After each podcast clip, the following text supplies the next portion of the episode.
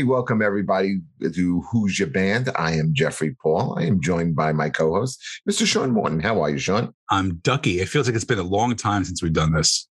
I've been, you know, I've been wanting to do this show like for the longest time. It's something we have discussed like a little bit on the air, a little bit off the air.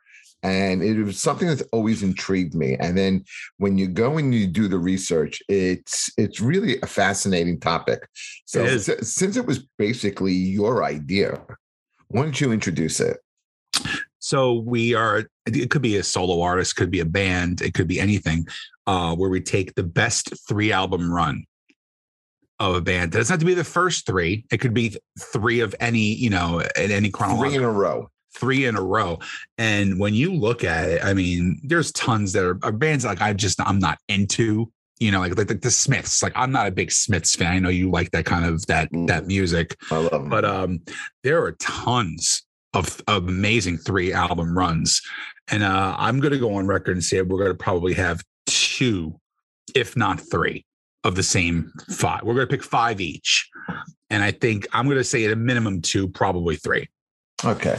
So why don't we get started with that? Do it. And do you want to go first or would you like me? to go Yeah, I'll go first. I'm not gonna. I'm not gonna go like this is number five. This is number four. These are all just random. Exactly. Uh, uh, for me, uh, it's mostly rock in this in this uh, list. For me, I didn't. I, I could have went hip hop with one band, which I didn't. I could have went pop. I didn't. I really kind of stuck to rock with this. And the first one I'm gonna go is Black Sabbath. Uh, there you go. Right, I told you we're gonna have a right off the freaking bat. All right, let's let's talk Sabbath. So you got obviously Black Sabbath is their You- 1st you're, you're right in the same order as I am. I Yes. Black Sabbath, then Paranoid, and then Masters of Reality. Uh, Black Sabbath, everybody knows and will agree, is the founders of heavy metal. Some people say, you know, that there's other people that could be, you know, you can say that, but I, there, there's no comparison. This is the the band that started heavy metal. Uh, for me, if I had to pick one out of those three, I go with Paranoid. Uh, just because I'm I'm more of a fan of that record, but uh, just hearing the, the first intro guitar line of Black Sabbath itself was something that you'd never heard in 1970. And one thing that's really cool too is if you look at it, they put these three albums out, I believe, in 16 months, Yes, which is unheard of in this day and age. It's Well, absolutely unheard of. the debut album only took two weeks to record. Yeah, and you got to remember too, a debut albums. I mean, it's it's like a a thing that people always say all the time. They had their whole career to write the first album, but it's the second album if it's really good. Hey, listen, not a bad second album. Let's just be honest. You know, you got you got, you got War Pigs, you got Paranoid, you got. I mean, Fairies Wear Boots, Iron Man, yep, Electric Funeral. it's it's a classic record. To me, it's their best record. Yeah, I mean, I love I I love this. Th- I had I had this on my list in the exact same order as you did. Um, it, it's- it's fascinating that the first album they come out with is Black Sabbath, and, and the first thing you hear is you know uh, the title track Black Sabbath, which was actually written by uh, the bass player Geezer Butler, uh, describing a dream he had. Um, and then they took the the title from I think it was a was a Boris Karloff movie. Yeah. Yeah.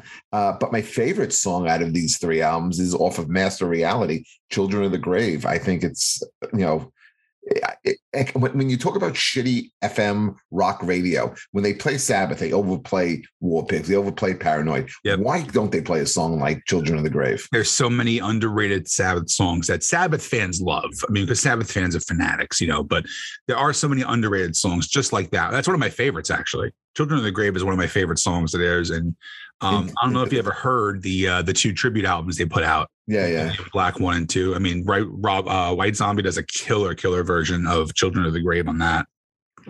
Uh, there's so many. National Acrobat is a killer song. No, great song. Um, Into the Void. I'm just gonna say Into the Void's on You my know, list. They- great songs. so yeah, I agree with you. I, mean, I really I hate agreeing with you, but they do overplay, and, and it's like everywhere. Any any classic rock station is going to do the same thing. They're going to do it with Zeppelin. They're going to do it with eh, Black Sabbath, even with the Who. They're going to do. They play the hits, but you know the hits aren't always the greatest songs that they put out. Great. Yeah. Okay, so let's move on here, and I'm sure this is on your list as well. Let's go Van Halen. Nope. Okay, all right. So I'm gonna Van Halen, starting with the debut album, the '78, Mhm. and listen. Listen, the first thing you hear is "Running with the Devil," "Eruption," uh, "Ain't Talking About Love." Jamie's crying, Atomic Punk, and my favorite song on the album, Little Dreamer. I think it's the best song that, that David Lee Roth sings. That is their debut. Right. And then a year later, they come out with Van Halen 2, uh, Dancing the Night Away, Beautiful Girls, uh, some uh, Somebody Get Me a Doctor. Uh, and then when you don't think they can top that, I love William uh, Women and Children First, 1980, and year after that, and probably in my top five Van Halen songs, and The Cradle Will Rock, Mhm. um, another killer song, Everybody Wants Some, Romeo's Delight, Take Your Whiskey Home. I mean, these are three phenomenal albums. I know what the thing is with Van Halen, you can keep going. Sure. You know, it doesn't have to even stop at a three album run. I could have picked it up after uh Women and Children First and gone uh Diver Down and you know and Fair and, warning. 19, and fair warning right, exactly so i mean it's just it's just insane how good this band is i, I don't think van halen ever came out with a bad album to be honest you. Well, the Gary Cherone album is not great. it's not great but it's not it's not It's terrible not hor- It's not horrible. He he, he had a, a shitty situation. He really did because he could have really had that ball and ran with it. But I don't know. And Van Halen is a is on was on my list. I had like twelve that I had picked, and I cut them down. But uh, yeah, I can't disagree with you with that, man. That first Van Halen record is is just a a, a monster. It's, it's definitely top 10 greatest debut albums ever, but that's not even a question for me. absolutely and and i saw them on that tour when they Wow. were touring in support of sabbath That would have been cool to see. I mean, I was one, but uh, it would have been uh, a lot of fun to go see that actually. okay give us your second pick Uh, I'm staying with the uh, rock and metal, and I'm going with Metallica's uh, Kill 'Em All, Ride the Lightning, and Master of Puppets. you can't go wrong with those three You can't go wrong with those three. I mean, you could go Ride Puppets and Justice. The only reason I didn't pick Justice is because there's no bass on the record. They freely admitted there was no bass on that record at all. They turned it down to one. And it's a shame because it's, a, it's an amazing record. They do, uh, there's something on YouTube, which is actually pretty cool. Uh, it's this one kid. He's one of those musical savants. He plays the whole uh, And Justice for All album, but he adds bass into it. And he does the same thing with the Saint Anger record. He changes out the snare drum to put a real snare drum instead of that tinny shit that he used on that record. Mm. And they're different records. They're completely different records when you hear uh, the change in the bass and the drums. But and listen, Metallica is the greatest thrash album, uh, the greatest thrash band that's out there. Uh, you know, of the big four, Kill 'Em All for me uh, is my least favorite of those three, to be honest. Uh, I think Puppets still to this day goes down as the greatest metal record of all time. Uh, it's kind of hard to just to find something that comes as a good second place to that. Uh, it just it put them into the stratosphere. It really did. And even though like you know, Puppets is um, just a killer, killer record, I prefer some of the songs on Ride the Lightning more than Puppets. like what For Whom the Bell Tolls, I think, is a killer song. Uh, Ride the Lightning itself is is a monster. I think it's very, very underrated. That record. if you had Uh, to pick one song off of each album which song would you say is like your go-to song on each of those albums Shit. Um, if I'm gonna go with the first record, uh, that's that's tough, dude. Maybe Motorbreath. Off Oh, you're Kill going- you're going deep Yeah, maybe Motorbreath. I like that a lot. Uh, if I'm going with uh, Ride of Lightning, I'm probably going to pick For Whom the Bell Tolls or Creeping Death. I can't. I'd probably go Creeping Death both are both equally on, great on Lightning, and then I go with Sanitarium on Puppets or Master. It's hard to. I, I can't pick one. You know, I really can't. I'll, I'll go with Master of Puppets, the, the, the title track off the third one. They're solid fucking records, and th- these are 40 year old records now, and they're still hit as heavy as they did the first time I heard them. They- they feel like they've never aged No, they haven't at all. What's Well- uh, what's your next uh, your next three? Okay. Well, speaking of age, I'm going to keep uh, going with the classic rock. I'm going to go Queen. Okay. And I'm going to say uh, start with Night at the Opera from 75. And the opening track, Death on Two Legs, is one of my favorite all-time songs from Queen. Uh, You're my best friend. Uh, 39, the song that Brian May sings. Uh, Prophet song, a song that uh, a lot of people don't give a lot of love to, but I think should.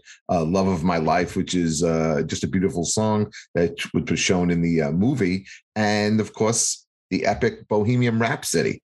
I mean, that is a that's like about five six songs I just mentioned right off the Yeah. bat that are just great great songs. And then they follow that up in 76 with the day at the races. And there you have it's a little harder. Uh, Tie Your Mother Down, Somebody to Love. I mean, it, there's not a it's such a good song. And then a year later after that, News of the World, which is you know the rock anthem uh, we will rock you you know going into we are the champions uh, spread your wings which is to me is almost like a perfect song. It's such a beautiful Mhm. great song that tells a story. I love it. Sheer heart attack is hard. Get down make love another great song. So i mean queen to me they're a band that when they did it right there was nobody better. They did have a couple of clunkers. Hot space was was a mess. Uh, but these three albums uh, it really in the middle of their career was just uh, just great. I, I probably could have started maybe a day or eight. You see, you can't leave out Night at the Opera. If we went four, I could have put Jazz Yeah, on here as that. well, which is also a great album. See, I I was uh, introduced to Queen very weird. Um, the first song I ever heard by Queen was another one bites the dust, and the reason why I heard that it was an old wrestler's theme song on TV. So I heard it like in the early '80s. It was a guy named Jimmy Valiant would come out to that song, and I was like, all right, this is a cool song, but I didn't know who it was. And to be honest, it was Wayne's World that really did it for me with with uh, Bohemian Rhapsody. It brought a lot of young people into Queen. one and two, and they're they're great. I mean, if you put greatest hits records up against anybody's, those two Queen records are are probably the top three. You know, uh, for me though, an album that I found uh fairly recently i'd say within the last two years that i really i love is the game Oh, that's a great one. Yes. i yes, play yes, that yes. const- i play that constantly and i think one of their most underrated songs is a uh, sail away sweet sister Yeah. Yeah. 'Cause yeah, I, I, I had always heard, um, again, me being a Guns N' Roses fanatic, Axl used to do a thing where he would sing uh, the chorus of Sail Away Sweet Sister a cappella before they would break into uh, Sweet Child of Mine, which was always a cool thing. I never knew where it was coming from. Like I thought it was an actual Guns N' Roses song that he was just doing a cappella, like a little snip. And then I wound up going back. And when I heard the song, it just put two and two together. I was like, holy shit, I had no idea that that was actually a Queen song. that's pretty cool that he did that. Um, uh, I'm glad you brought that up because that is a that's a that's a Queen album that gets lost a lot. Big time. Big time. Uh, and it's got um another one bites the dust on it too. Right, right. Which, which I mean, again, because of shitty FM radio, overplayed, and Big you know, but the song "The Game" is again such a great, great song.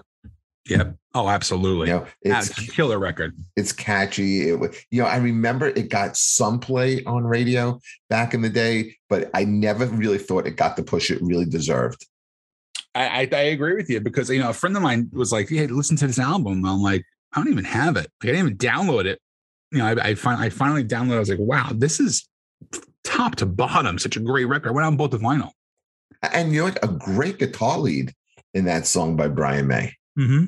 on that Oh, song. yeah. Yeah. All right. So, Sean, what else you got? All right, I can go. I'm. I'm probably going to go what I think is the best three. All right, this is, and you might disagree with me with this, but I'm going to go with "Born to Run," "Darkness on the Edge of Town," and "The River." I didn't put it on my list because I knew you would put it on yours. This- Okay. I think this is how the whole thing started with this. When you talked about these three albums, and I'm going to try and beat these three, but okay, it's going to be hard. I mean, I, I don't know if there's any more perfect three albums in a row than these three. Right. And that's that's kind of where I went with that. I mean, again, when my introduction to Springsteen, and I look, I make age jokes all the time, but you got to remember I am a little bit younger. And when I started really listening to music, the first record that I got from Springsteen was Born in the USA because that was all the hits that were on MTV, with Dancing in the Dark and Born in the USA and Cover Yeah, Me. Cover Me, great, great, great record. It's a great record, but again, another band that I had to go backwards with. And uh Born to Run, eight songs, and there's seven classics on that song. Jungleland is the most underrated Springsteen song. And if you go as a purist, people will say that is his best song he's ever written. I don't tend to agree with that. It is a, a killer song. Born to Run, the single itself, I've had this uh, issue with. I love it again, but very played out, very, very played out.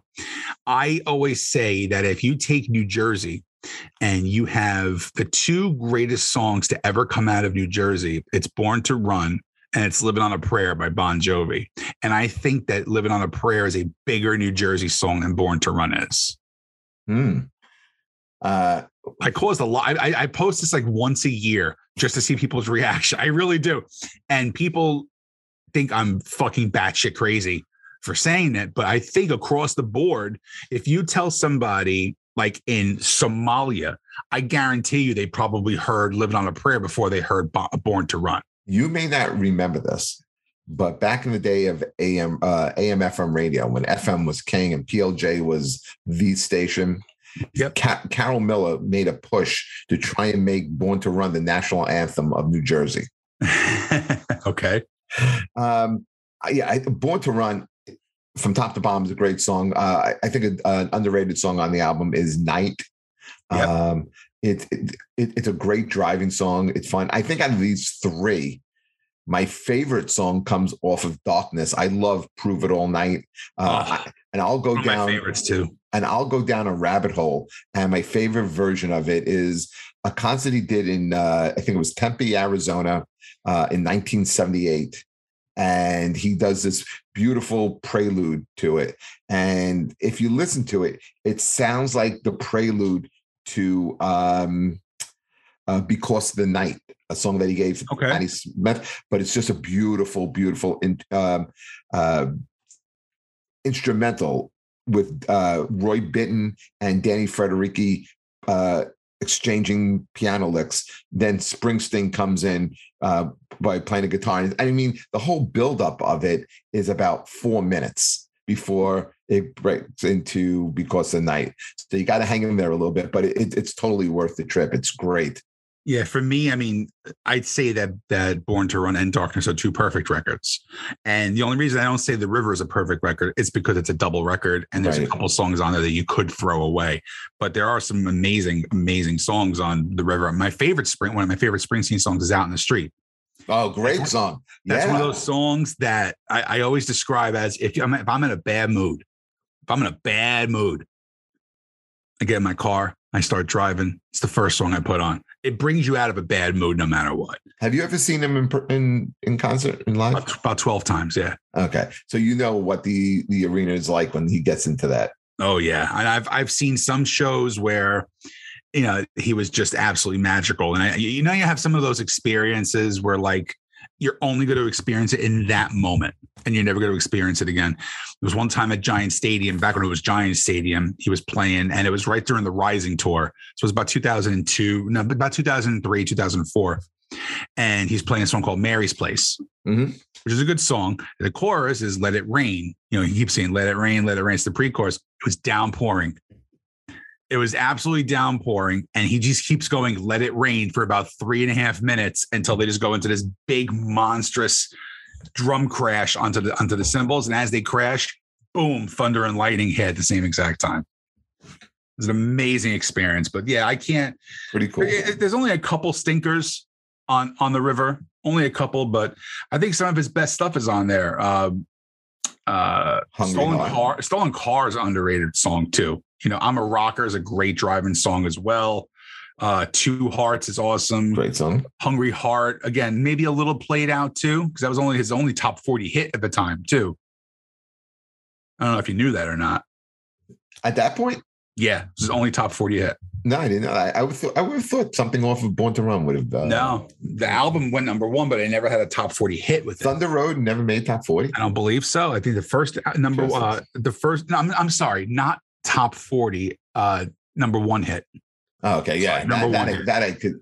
Well, that Number was also also that was really out of everything leading up to this, you know, this album. That was really the most commercial song I think he had ever put out at that Oh, point. sure. And he did that for uh, Manfred Mann too, right? That was first the, the band who played it first. What Hungry Heart? Yeah. No, He, he wrote that for somebody.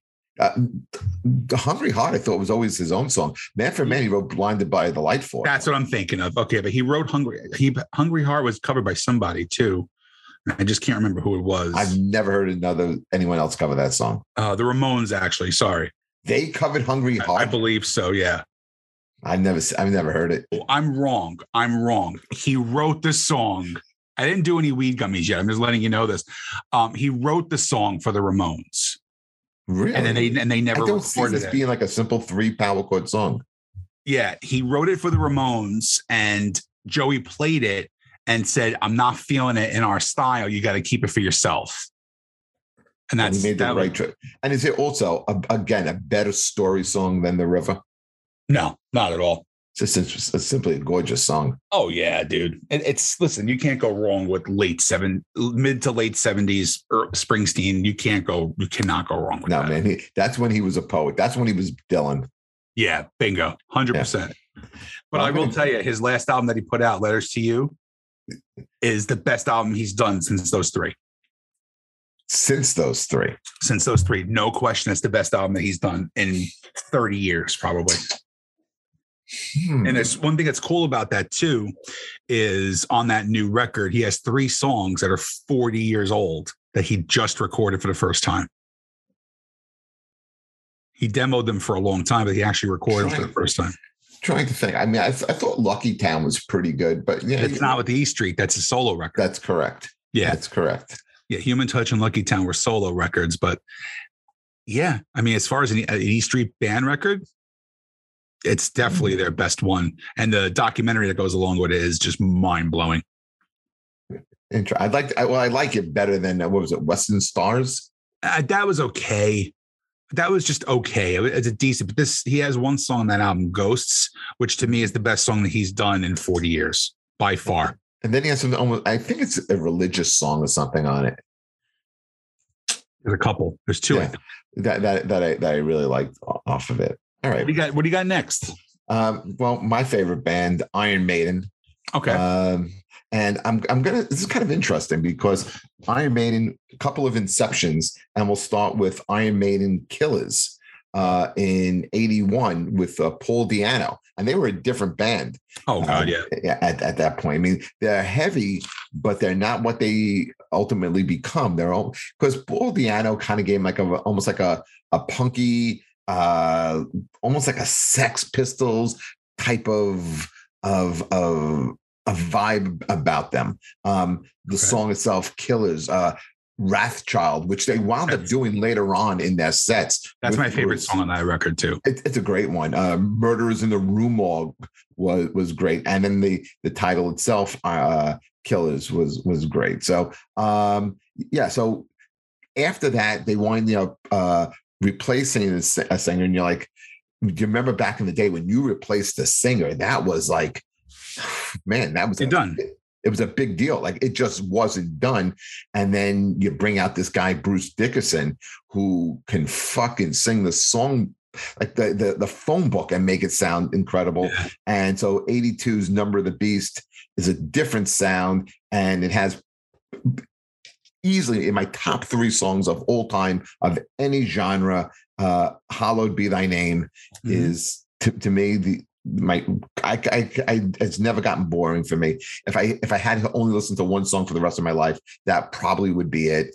Hmm. Um, yeah, I love Hallowed Be Thy Name, Run to the Hills, 22 Acacia Avenue, uh, Children of the Damned. You know, these are all great. and the title songs. track too, Number of the Beast. And Number of the Beast is a good one too. Yeah. So I just think uh, when you have those two back to back, and then you follow it up in '83 with "Piece of Mind," which is also, oh my god! I remember when this album came out, how much I loved it, and when I just saw them in concert, like these songs still, still are great live. "Flight of Icarus," um, "Revelations." And you want to see a crowd go crazy, you know, when the way Bruce gets them off at the, at the beginning, uh, where Eagles Dare, the Trooper. I mean, it's su- it's such a heavy, great. I think the one thing about Maiden, man, is they don't have any ballads. You know, there's no bathroom song. You know, everything is good. Everything is heavy. I, you know, that's what right. My favorite band.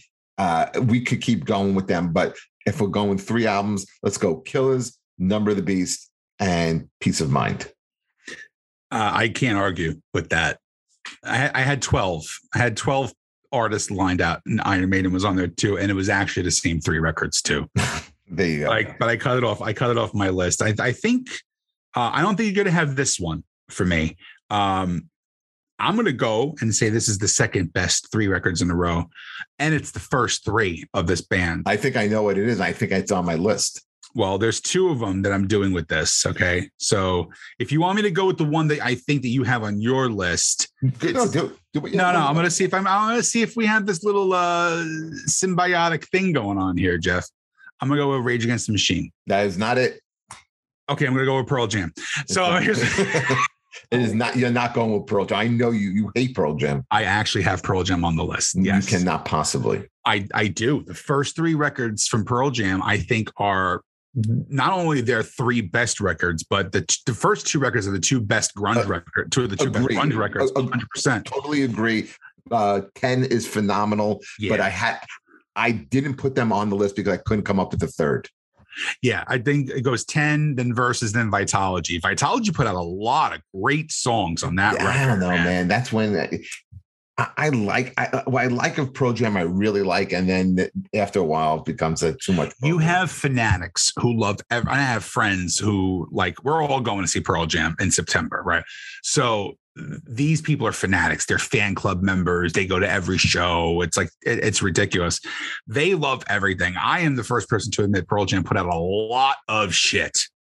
Okay, in the early 2000s, they put out like three or four records in a row that were hot garbage. Okay, but these three records, I mean, 10 by Pearl Jam is a, for me a top five debut record. Uh, I mean, it's up there. Between up there. there's not a bad song on the record. There is not one single bad song on the record. Uh, Release is one of the greatest rock songs that was ever written. I don't know if you're ever a fan of that song or not, but I mean, if you don't hear that live and you're not crying when you hear this song, you're not listening to the song properly. It's just a great song. Uh, and they have the hits like Jeremy and Black and stuff like that. But even flow even flow they and but you know alive was the first single yeah yeah when i, and when i heard one. that man Great i was song. like holy shit this this is a this is a good friggin' band i'll never i was away on a retreat like a, a, day retreat in high school and this kid came up to me and goes do i know you're a big rock fan i made a copy of this listen to this. And if you like it, make yourself a copy, give it back to me. And I did. It was a tape. And I was like, holy shit, this band is amazing. And then, you know, Versus has Animal, Daughter, uh, Dissident. Love Animal. Yeah, yeah, yeah. That's uh, good. Rear View Mirror, Elderly Woman Behind the Counter. I mean, that is uh, such a, an amazing follow up record to 10.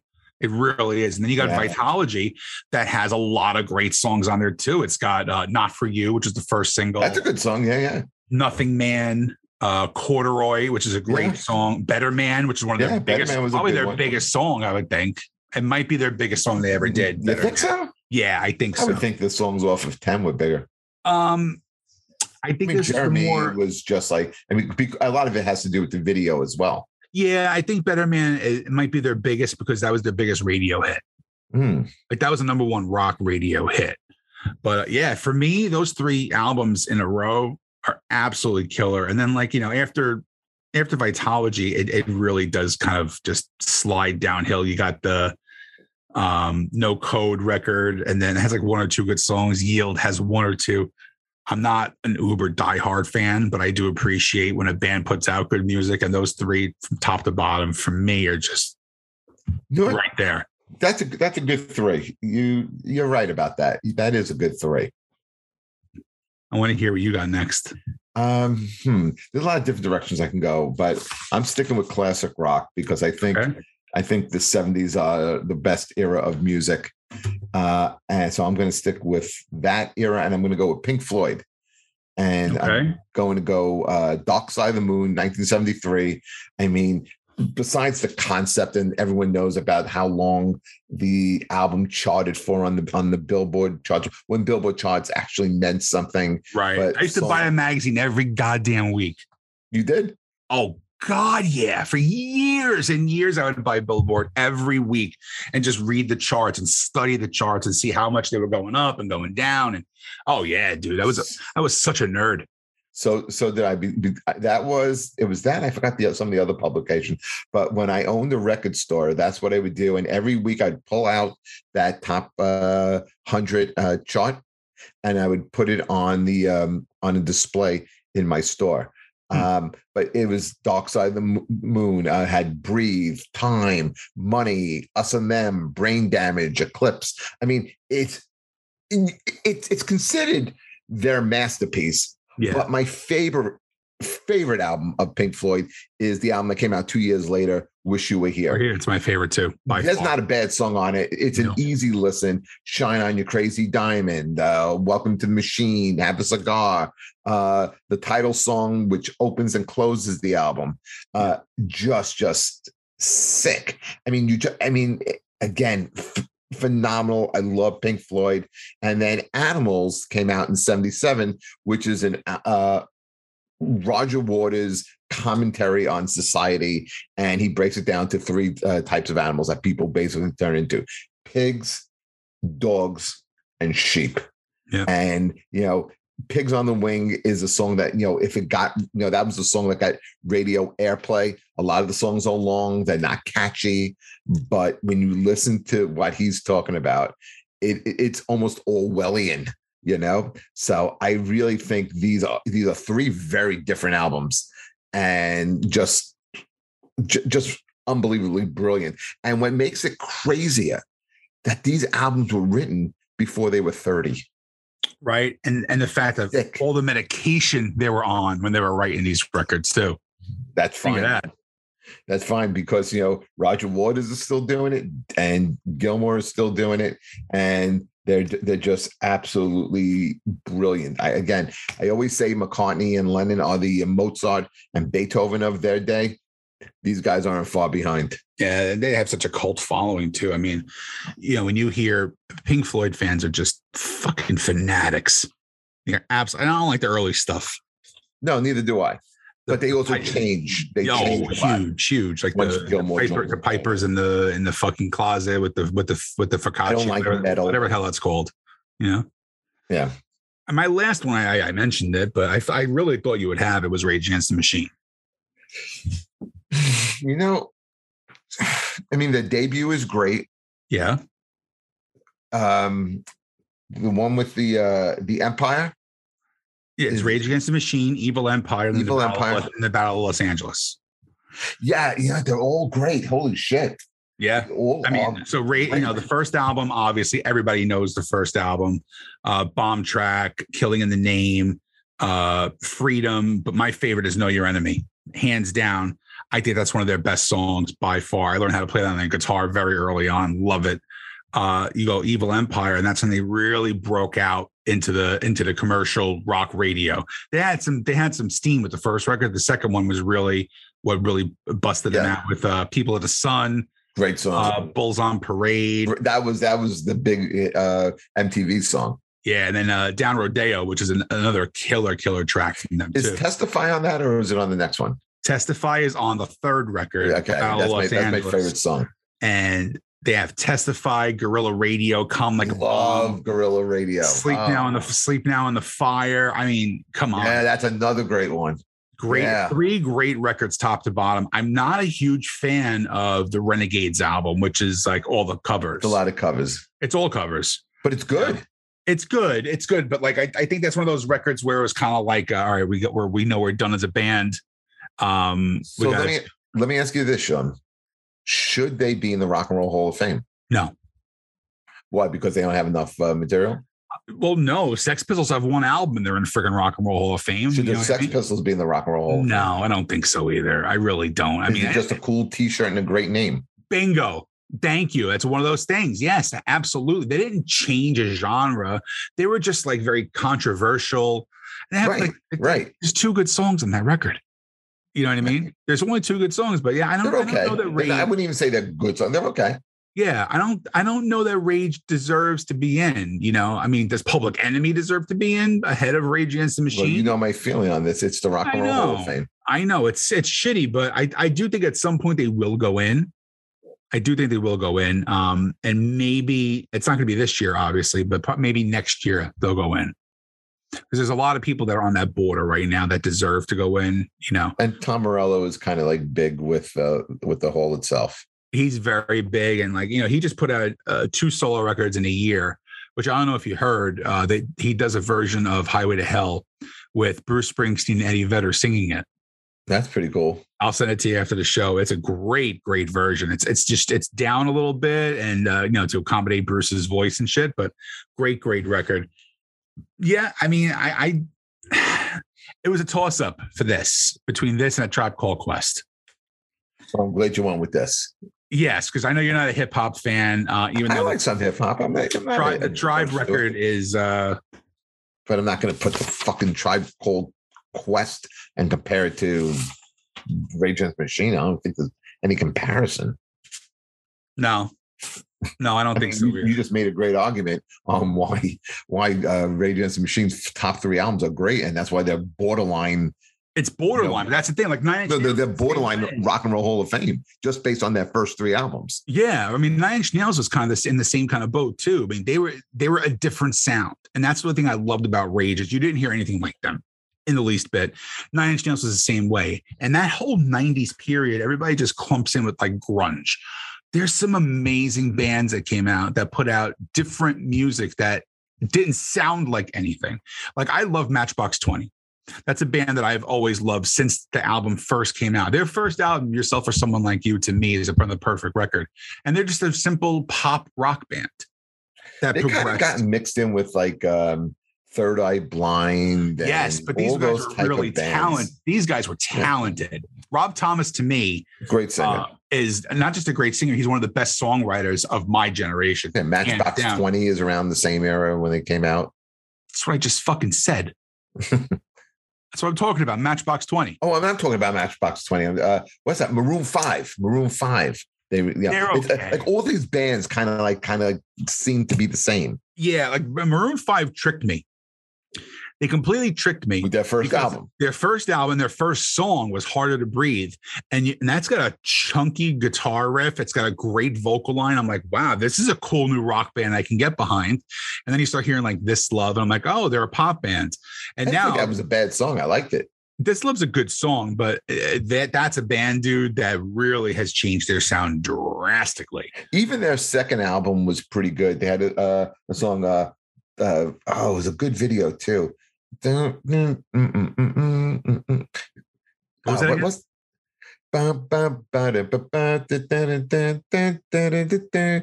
I hate you so much. Uh, what was that? Come on, help me out with this dumb song. I'd have to look it up. Hold on, let me see. Uh, won't something I, I forgot what I meant. My wife loved it. Maroon 5 is a good band. Like th- that's one of those bands that like you know like your chick loves. Like your chick loves them and like you go see them and like you're like, all right, you know, yeah, yeah. You like, have to go to a concert with your wife. And, you know, Right. it's like okay, I could sit through this. Uh let's see. Uh, I never want to leave.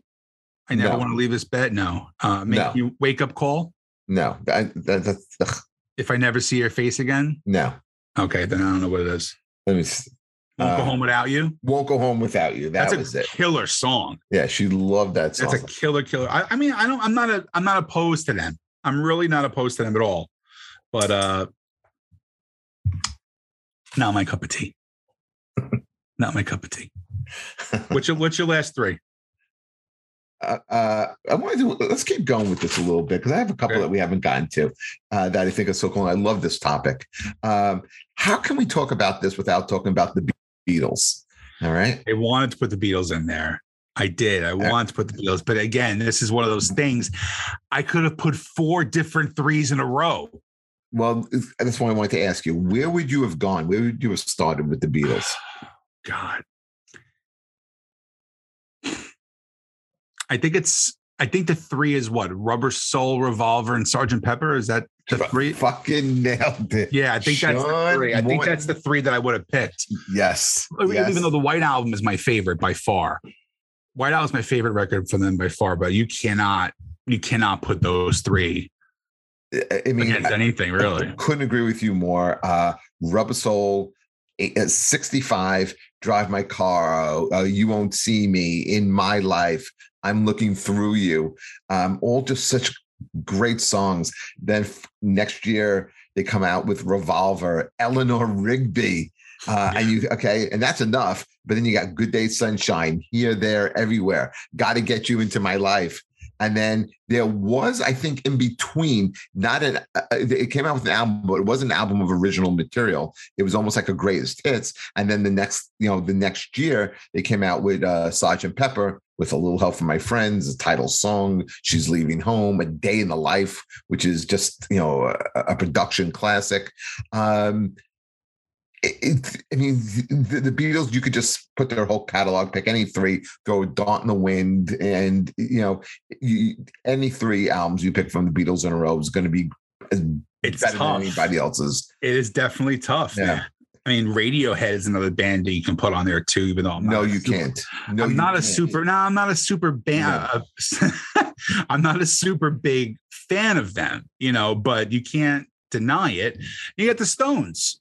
We didn't even talk about the Stones either. You got Let It Bleed, Sticky Fingers, and Exile on Main Street. Uh, hold on, I I have that written down here somewhere. Where did I put my my list here with the Stones? I I think we're somewhere in the right ballpark. Stones, what'd you say? What were your first the three? Stones, I would say you do Let It Bleed, Sticky Fingers, and Exile on Main Street. Bingo. I have the same thing on my little list here. Yeah, that, that's a solid three. I mean, look at bands like U2.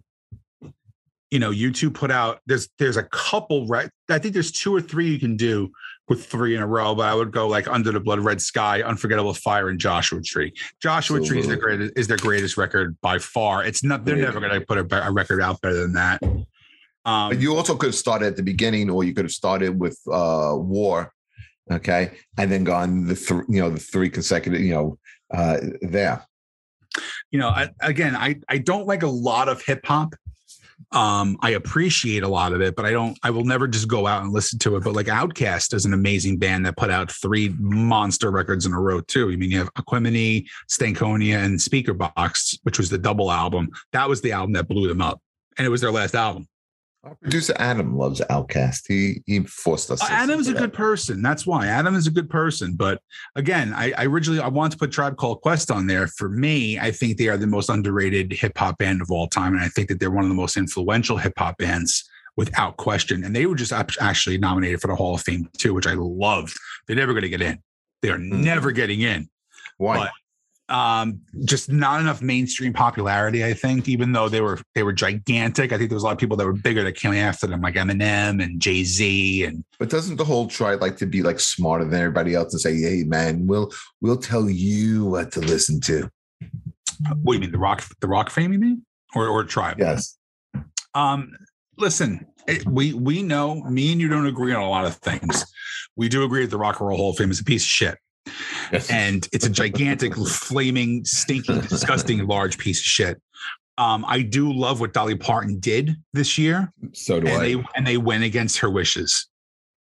They refused to remove her from the ballot. Adam could back me up on this, but all I know is that Pat Benatar bet again in this year. She's getting in this year. There's no question she's getting in this year. She has to there's get in. always somebody who the year before is pushed back into the limelight for some reason. And it was kind of like with Joan Jett. Joan Jett was in the Rock and Roll Hall of Fame until she played with Nirvana at their induction.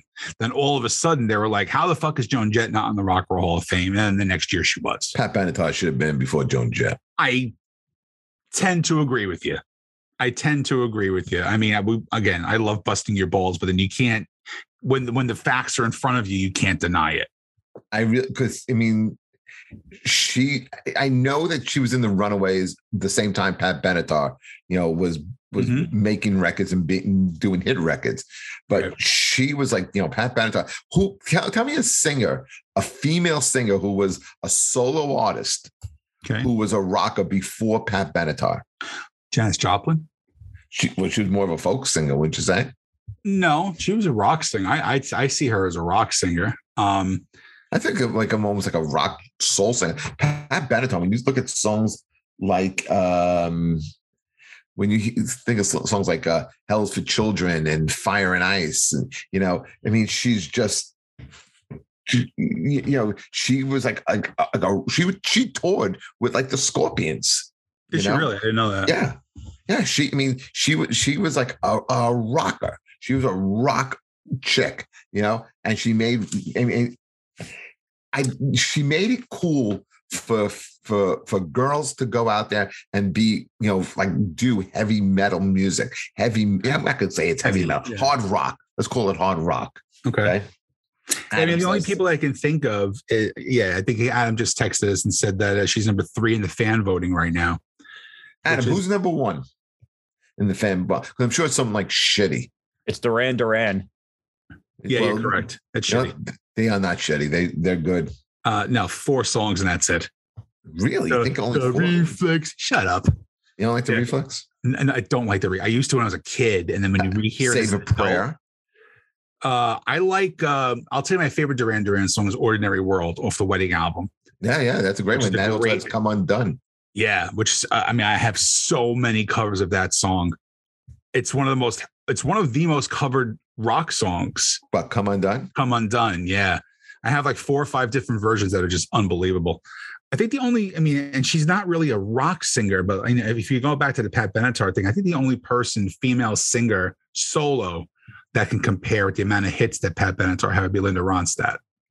Uh, but she again, she's she's a Folk rock, she- well, she she's so many different genres. right? She did she win a Grammy for Spanish music? I think so. She did a Spanish record in the '80s, I think. Yeah, Yeah, and then she did. um I remember she did a a couple of albums with the Nelson Riddle Band that Really? were like American standards, like you know, a big orchestra, and she got dressed up in a gown and did all that. And Really? then you look at her her early like you know 60s and 70s stuff, stuff what she did with uh what was it was the group called the Stone Pony? don't know. Yeah, uh, you know, with, songs like a different drum. She sang that uh, as part of a band before she went solo. So I mean, she just so many different incarnations of Linda Ronstadt. Oh yeah, but Stevie Nicks is still far superior to Pat Benatar as far Not as even close. singer. It's Not even how, how, how they can put Stevie Nicks in as a solo artist over Pat Benatar is a fucking crime, and it's the reason why I hate the Rock and Roll Hall of Fame. I really want. I'm. I have. I have put out no less than ten emails to different people trying and begging to get Pat Benatar on this show. Don't build up my hopes, Sean. I have been trying for literally a year, for literally a year since now I am the person who was getting all the guests. Anyway, so yeah, I, I have been really trying to do this. I, I'm going to make it happen. I'm going to make it happen at some point. I'm telling you right now. I hope you do. I'm telling you. Was that? Did you finish your list? No, I got, I got, I got another one. You got another? What's your last one? Um, let me. I want to go two more. Okay. Okay. Um, because I because I just don't want to leave any of these bands out. Uh, right. I- and maybe you have this on one of your lists as well. The Cars. Do you like the Cars? I think when you look at the Cars debut album in '78, also talk about everyone says the Cars debut album is their greatest hits. Let the Good Times Roll, Yep. Best Friends Girl, uh, uh, uh, You're All I've Got Tonight, Moving in Stereo. Uh, man, great album. Followed up by Candy-O in 79, The Dangerous Type, which may be my favorite song that they've done. Since I Held You is another great song. Uh, Let's Go. Uh, got a lot of my head, which was like a really great, almost like a punky new wave-ish song. And then they changed their sound a little bit uh, in 1980 with Panorama, with songs like Touch and Go and Don't uh, Tell Me No. And they're very, very reminiscent of the time, uh, very synth um, uh, heavy songs. But I mean, the Cars also a band that I'm glad they're in the Rock and Roll Hall of Fame, and I just think they never came out with a bad album. They're very underrated. They're very, you don't understand. Like, they're one of those bands that influence people on every level, like pop bands, rock bands, alternative bands. You know, they, they were such a huge, huge influence on so many people. Uh, I think you know I'm a huge covers person. Like Smashing Pumpkins did a, a killer version of "You're All I Got Tonight," which I don't know if you've ever heard. Again, I, I haven't heard. Killer version, a little he- much heavier than the original version. But yeah, you hear a lot of the Cars music and and tons of. We just said it: Matchbox Twenty and Maroon Five and Third Eye Blind and you know Hootie the Blowfish. Like all these bands, you can hear the Cars pop influence on. And then once you get into like the, the mid '80s, they got very poppy with like you know Magic and uh, you might think and stuff like that. And that's when they kind of broke out.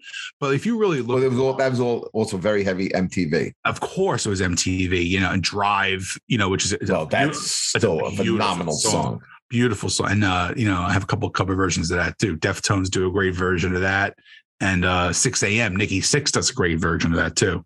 Which is great about that. What was great about the cause in general was you had two lead singers um, yeah. Ric Ocasek and Benjamin Orr. And they would write songs for each other as well. Okay. Um, but Drive could be the Cars' best song because okay. it's, it's such a haunting song.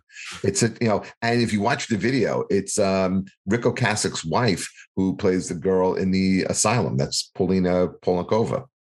Or Poroskova, whatever. Yeah. Stuttering, mumbling prick. I'm going to tell love, you. You love when I pronounce like, like oh, Eastern European names. It's just great. It just does wonders for my soul. so if I'm going to pick an extra one, since you're going to pick one more, I think that's and I it just popped into my head how. By I the way, there's one band. There's one band that I'm shocked that you haven't brought up. So I hope this is it. Okay, no, it's not. It's in a solo artist. No, then um, Michael Jackson. Oh yeah, yeah. If you go Thriller, Bad, and Dangerous, I think I thought you were going to go before the album before Thriller. No, I'm not a huge fan Off of the wall. wall. I'm not a huge fan oh, of that. great album. A good record. If it's a good record, I mean, you could you all right. Look, you could go off the wall, thriller and bad, but I go thriller, bad, dangerous. Dangerous had some great songs, and bad had like I think eight top ten singles. It's fu- it's it's a it's a monster album, but it gets un- it gets kind of Dead? shadowed. Right. Yeah. I mean, look, look at look at the two songs that we probably both love the most: "Dirty Diana" and "Smooth Criminal." "Dirty Diana" and, is my favorite Michael Jackson song, hands down. It, it's it's great, and those weren't even the biggest hits off that. No, album. not even close. Uh, Thriller again, it's still the, considered the greatest record of all time. I mean, do I think it's the greatest record of all time? It's at the time, man. It's it, up there. Mean, what up think, there, yeah. think about the two singles that were just like. Is there an album that produced two bigger singles than Billie Jean and uh, Beat It? Yeah, I'm sure. Iconic singles like that. You you can you can put a te- yeah you can say that about a bunch of records. You know what I mean? But, but I mean, I, at the time, I can't think of two songs that were bigger you could say smells like teen spirit and come as you are or lithium. Big big songs not bigger than uh, i don't think uh, they're as big as michael jackson but um even madonna's on, on you know like oh, that was that was the one who i was thinking about but i i just think she falls like a notch below. Like when you think about artists that dominated the 80s i mean i think you took lionel richie michael jackson madonna not in that order but you know i don't uh, think you put lionel richie anywhere I don't think you put Lionel Richie or Culture Club anywhere near those 3 mm. No, I think Chameleon was a huge song. If you go the 80s, I think, I think, you go Michael Jackson, you go Madonna, I think you go Guns N' Roses, Cyndi Lauper, Def Leppard, and Cyndi Lauper. I would say those five are probably the, the, the five biggest. That, or, or you got but U2 in there too. U2 was a monster in the 80s too. They were. It's tough, man. It, it's tough to narrow these things down because, like, you know, you can you can have fights for or against any of these lists. You know, and a lot of it's personal shit too, because you may have a personal, you know, affinity towards one thing too. You know, like I have, I got Mariah Carey's picture staring right in front of me. You go in the 90s, is there a bigger artist in the 90s than Mariah Carey? Yes. No, there isn't. in the 90s and 2000s, she's the biggest artist out I don't. I do not get your affinity with Mariah Carey. She sings a great pop song. Um, she writes most of her stuff too, which I think is really interesting. She has a seven octave range and she has a great, great Heine. That would make a, someone a great singer. Yeah, well, it's got to come from somewhere. You're right. So who's this artist that that, that you're you have you th- oh Michael Jackson? Yeah, Michael Okay. Jackson. What, what was the one you thought I was going to say? I thought for sure you were going to say Bon Jovi. No, I would not say Bon Jovi. I all. thought you. I really thought you were going to go slippery and wet, New Jersey, keep the faith. It's a great one. It's a great three. It's a great three, but I mean, I, I honestly didn't even think of it. All right, let me close on these three on these three Oh, God. I'm okay? so interested in this. Go ahead. no, no, it's it's nothing controversial. I mean, I, Okay. again, if we're talking great bands, how do we leave off Led Zeppelin? And how do, and how do we not talk Zeppelin one, Zeppelin two, and Zeppelin three? I wouldn't know, even do those three. Wow. Okay, look at Zeppelin one debut album, Good Times, Bad Times. My favorite blues song that they do, Babe, I'm Gonna Leave You. I know they ripped it off. Okay. I know they did. I've heard the original, but still, it's it's it's great. Dazed and confused, uh, communication breakdown, and then in the same year they come out with Zeppelin two, whole lot of love. Uh, why doesn't what should never be, which is phenomenal, uh, especially the stops and starts in that uh, song. Heartbreaker, uh, man, uh, ramble on. Uh, and then Zeppelin 3, Immigrant Songs, Since I've Been Loving You, Celebration Day. I mean, three, three great, great classics. See, I go a different route. I go a different route. I go Zeppelin 4, Houses of the Holy, and Physical Graffiti. That's pretty good too. You know, I mean, you can't you can't deny that. Um, no, no, come, come on. Zeppelin, Zeppelin 4, you have Black Dog, you have Rock and Roll. I Stairway. despise Stairway to how you Heaven. hate Stairway to Heaven? It's so, I mean, if you tell me what is the most overplayed song in the history of music, it's Stairway to Heaven. By I, far. I, I still love it. Ugh, it's so gross. To me, it's just I, I feel dirty when I hear it now. It's just so overplayed. Uh, House of the Holy, Over the Hills and Far Away, Dancing Days, Jamaica, no, no quarter. I mean, fucking great songs. And, no got- quarter. and then you got the double album of Physical Graffiti. You know, you got uh, Kashmir. Cashmere, which you know they say is their favorite song that they ever wrote. And if you listen to it, let me tell you, as a guitar player, right, that is one of the hardest songs to play. You stretch your hands like from the third fret to the eighth, seventh or eighth fret. I mean, you have to have monstrous hands to play that song. Did you ever see the video of Jimmy Page teaching The Edge and Jack White how to play that song? Oh yeah, Isn't that great? yeah, that's a great movie. Have you seen it? No, I've, I've just watched clips. I, I've watched a lot of clips from it. it, it- so it's called it might get loud the movie and it opens up with jack white just taking a board it's just a, a two by four and he takes four nails and hammers four nails on the top two on the top two on the bottom hammers a pickup in right? Puts two strings on there and then plugs it into an amp and he's playing with a slide off of a fucking two by four and he just goes don't need a guitar to play guitar. And that's how the and that's how it just starts. And it just it's a it's an amazing movie. I, I must have seen it 20 times. You got to check this out because again that's where that clip comes from. It's all three of them. Like you see how jack white is so bare bones and how uh, Jimmy Page has his whole complete setup in a different way, and then and then uh, the Edge comes out, and he's like one of those technical wizards when it comes to guitar playing. He has more effects than you can even imagine to get some of those sounds that he comes Page out. Page looks like Mozart in that. he does, right? He looks like somebody who should be on a friggin' on, a- on a piece of currency. You know, big white hair and the long coat. and- Oh, it's Yeah. gross. But when he just plays and he starts talking about Kashmir and how it, it was really the riff of it was the back end of a, of a song that he was working Yeah. on, and then kind of switches it around so it's so it becomes like the the the, the lead and becomes like kind of like the melody of the uh, of uh, of what the song becomes. It's it's great, and just to how he plays it, and at his advanced age, how still he's good, and how the, these two guys who are who are you know, just huge in their own right, look at him like the way we would look at him. You know, they, Yeah. they just like, like you know you're looking at a legend. Oh yeah, that's why Tom Morello was playing with Bruce because, like he says, every time I stand on stage with Bruce, he goes, "I'm playing with rock a rock god every night. How can I not enjoy my job?" Exactly. This was fun. This was I listen. This was a show I've wanted to do like for the longest time, and I'm glad we really got a chance to do this. Me too. Me too. We have a bunch of cool shows coming up. Uh, going in a different direction with some of them. We're gonna have some singers from uh, 90s and 2000s bands. Uh, no more drummers. We're not doing drummers anymore. Fuck drummers. Okay. Cooking Uh, shows, what's that? cooking shows. No more cooking shows. Yeah, no that, that one should be released by the time this is out, right, Adam? Maybe. Yep, yep, that'll be up. There he is. anyway we're, Nelson, we're uh, we are back on the same page in the show and uh, i think we're going to have some of our best ones coming up yet I, I think so too. And also, um, just a shout out, man. Uh, we were at uh, Mammoth Dirty Honey the other night, yes and just to, to see those two bands in a place like Starland Ballroom hmm was, was just like amazing. So I got to I got to really thank you very much for the hookup for the tickets on oh, that. oh god yeah it was my pleasure That- it, was, that it was was a great show and they are the future of rock and roll A So those two hundred percent.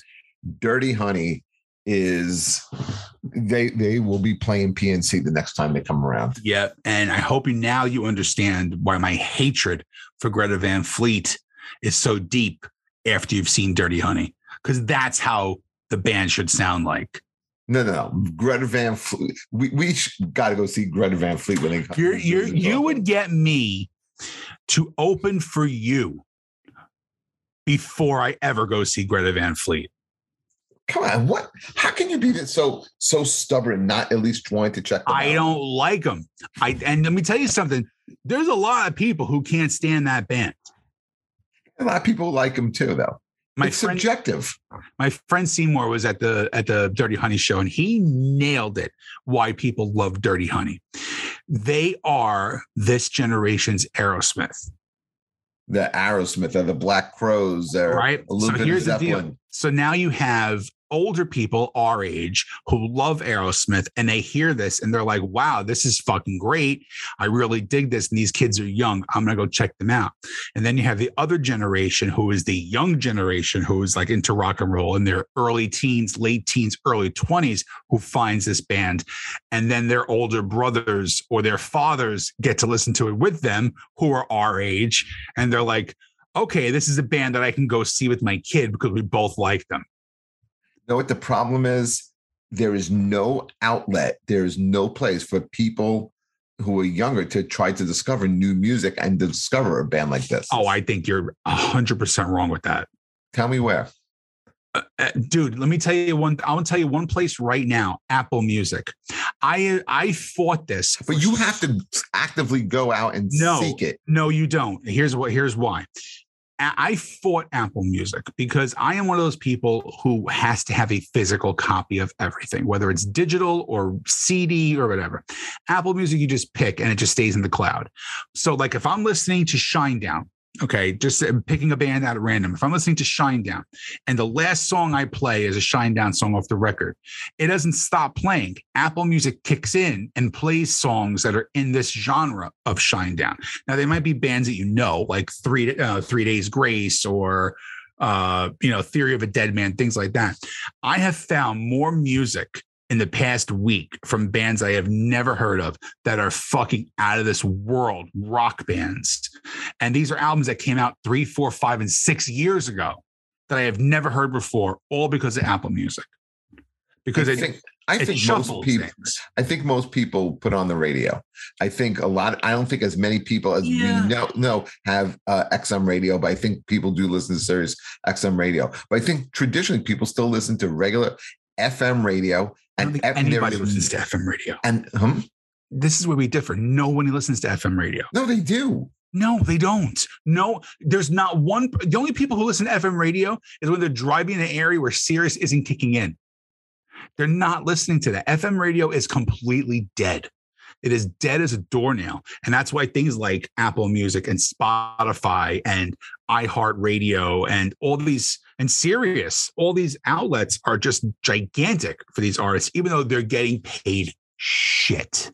I I wish there was like a real music channel, you know, a, a, video music channel like the way MTV was in the 80s to really break some of these bands. I mean, it's YouTube. That's it. I mean, YouTube is, I mean, they still, people still make music videos. You don't realize that people are still putting out videos all the time. It just goes right to YouTube.